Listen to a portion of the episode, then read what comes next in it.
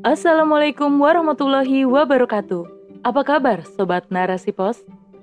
Kali ini bersama saya Giriani di rubrik Opini narasipos dot com. Cerdas dalam literasi media, bijak menangkap peristiwa kunci.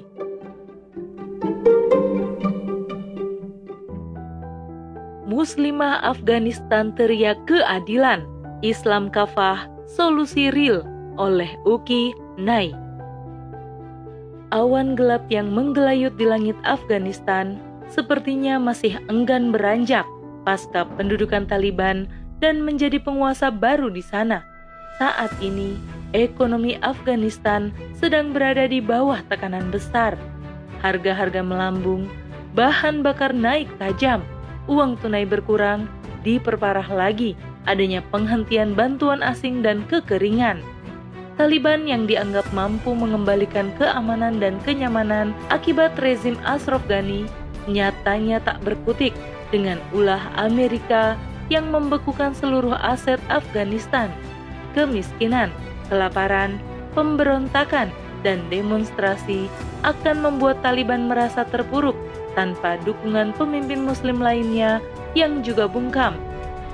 Keterpurukan sebagai sisa konflik dan perang semakin menorehkan pedih di hati kaum perempuan dan anak-anak karena kondisi ekonomi sedemikian bertambah buruk hingga memaksa para wanita turun berdemonstrasi di depan Universitas Kabul.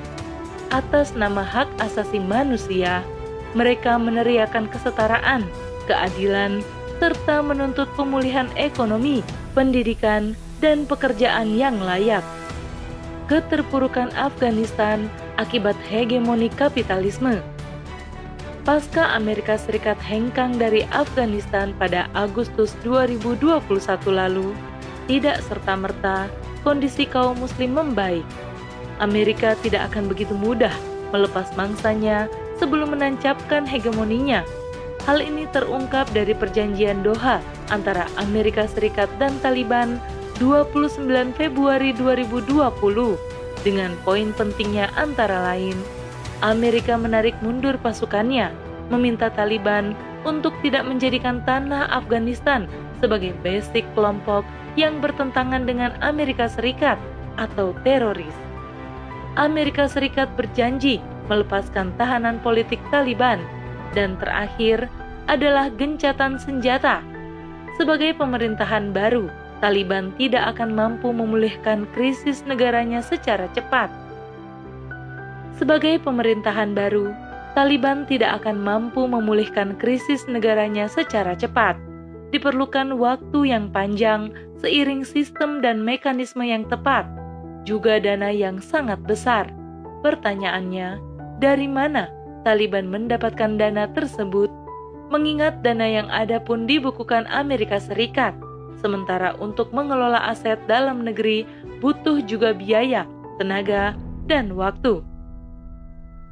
Pembekuan aset yang dilakukan Amerika Serikat berupa sepuluh dolar Amerika Serikat emas Afghanistan, investasi, dan cadangan mata uang asing adalah cara Joe Biden untuk menekan Taliban agar tunduk dan mau mengatur pemerintahannya sesuai arahan Barat.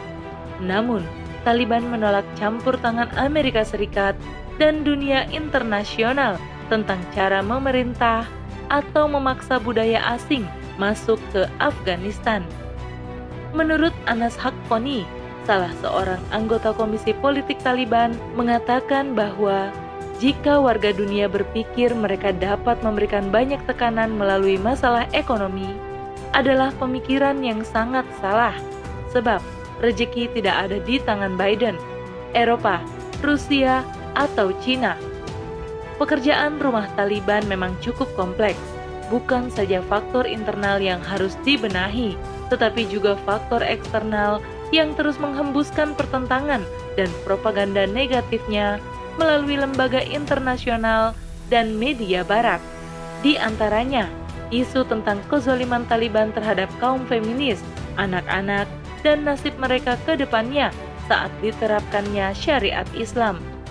Kembali lagi, isu tersebut adalah agenda Barat untuk menekan Taliban agar sejalan dengan demokrasi dan kapitalisme.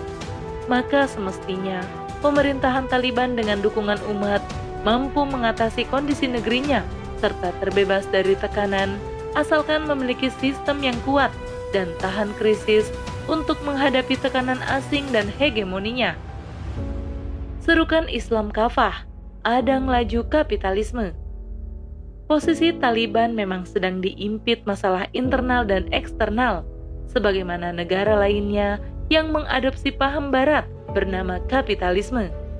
Untuk aspek internal, Taliban harus bisa meyakinkan bahwa pemerintahannya mampu mengembalikan hak-hak warganya secara optimal dan melindungi mereka dari serangan kaum kufar dan makarnya.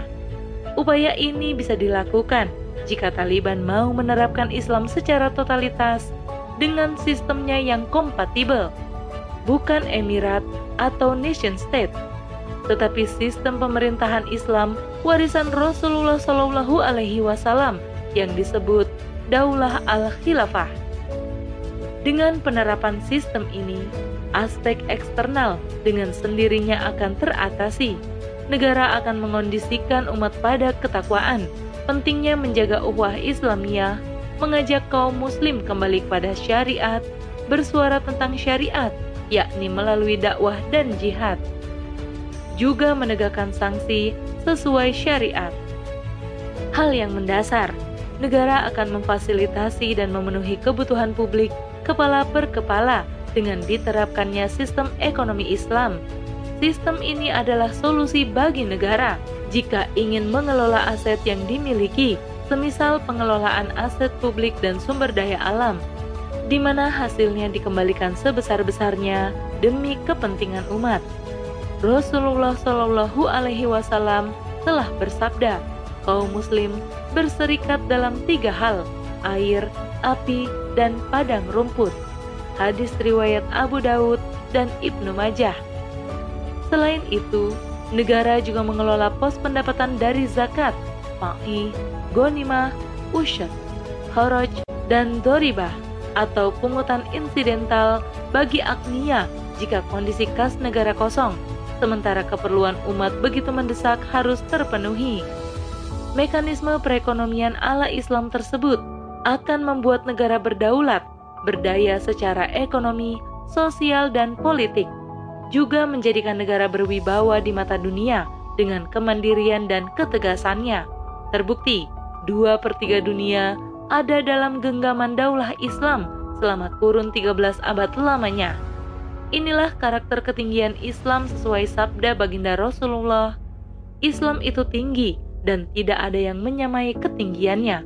Hadis riwayat Ad-Daruqutni. Cukuplah ketinggian Islam menjadi alasan utama bagi para muslimah Afghanistan khususnya dan kaum muslim umumnya untuk menyerukan tegaknya Islam kafah. Pasalnya, tanpa perjuangan ini, kaum muslim akan mudah digiring pada opini sesat dan propaganda jahat, buatan kafir barat dan sekutunya. Hal ini telah ditegaskan Allah Subhanahu wa Ta'ala dalam firman-Nya. Wahai orang-orang beriman, masuklah kalian ke dalam ajaran Islam secara totalitas, dan janganlah kalian mengikuti langkah-langkah setan. Sesungguhnya, setan adalah musuh yang nyata bagi kalian. Quran Surat Al-Baqarah ayat dua ratus delapan. Wallahu a'lam bishshawab.